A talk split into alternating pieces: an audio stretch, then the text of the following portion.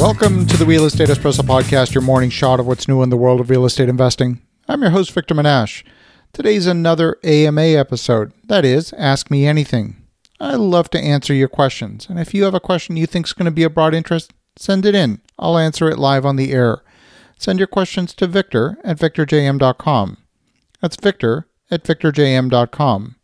On today's show, Sue from Pennsylvania asks, I have a buyer who wants some debris removed from the property as a condition of closing. I'm worried that I won't be able to get the debris removed from the property in time to close, and this might jeopardize the sale altogether.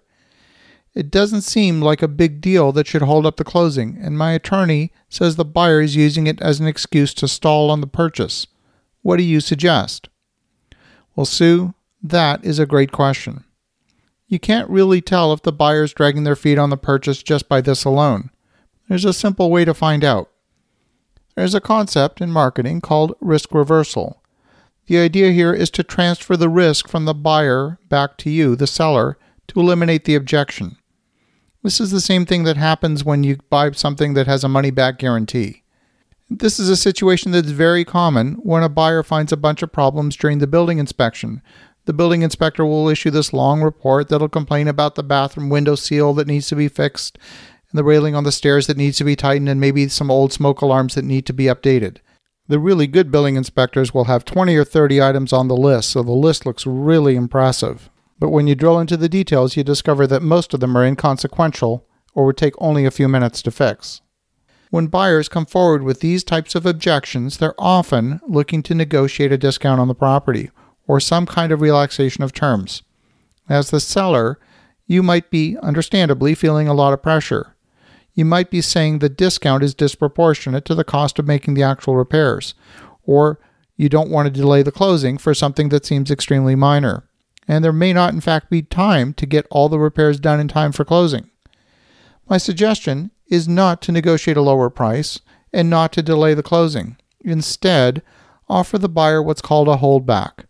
If the repairs would cost, let's say, 2000 bucks to complete, and the seller is, say, asking for a $5,000 discount, which is disproportionate, I would instead offer to put $10,000 in escrow with the title company. That money would remain in trust until the repairs have been completed. If the repairs are not completed by a specific deadline that you both agree upon, then that $10,000 would revert back to the buyer.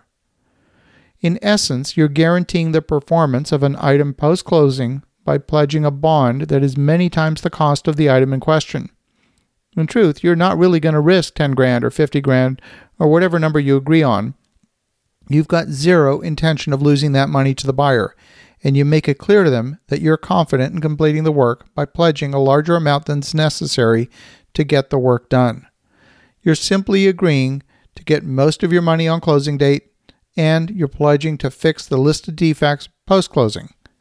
Now, the key to not arguing over the holdback amount with the buyers to make sure that your lawyer does a great job of listing the terms under which the funds will be released to you, say with presentation of an inspection report to the trustee, and the trustees received an irrevocable letter of direction from the buyer on how the funds are to be dispersed.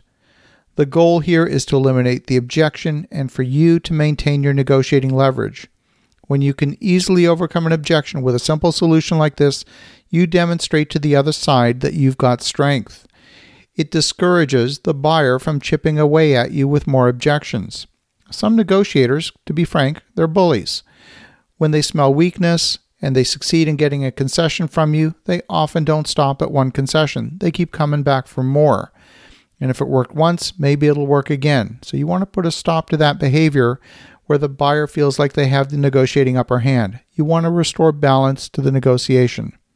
So, Sue, I don't know if this specific idea will work in your situation, but I've seen it work in many different situations. Give it a try. I bet you're going to have great success with it. I want to thank you for an awesome question. This is a circumstance that comes up in many, many negotiations. And in the meantime, have an awesome rest of your day. Go make some great things happen. We'll talk to you again tomorrow.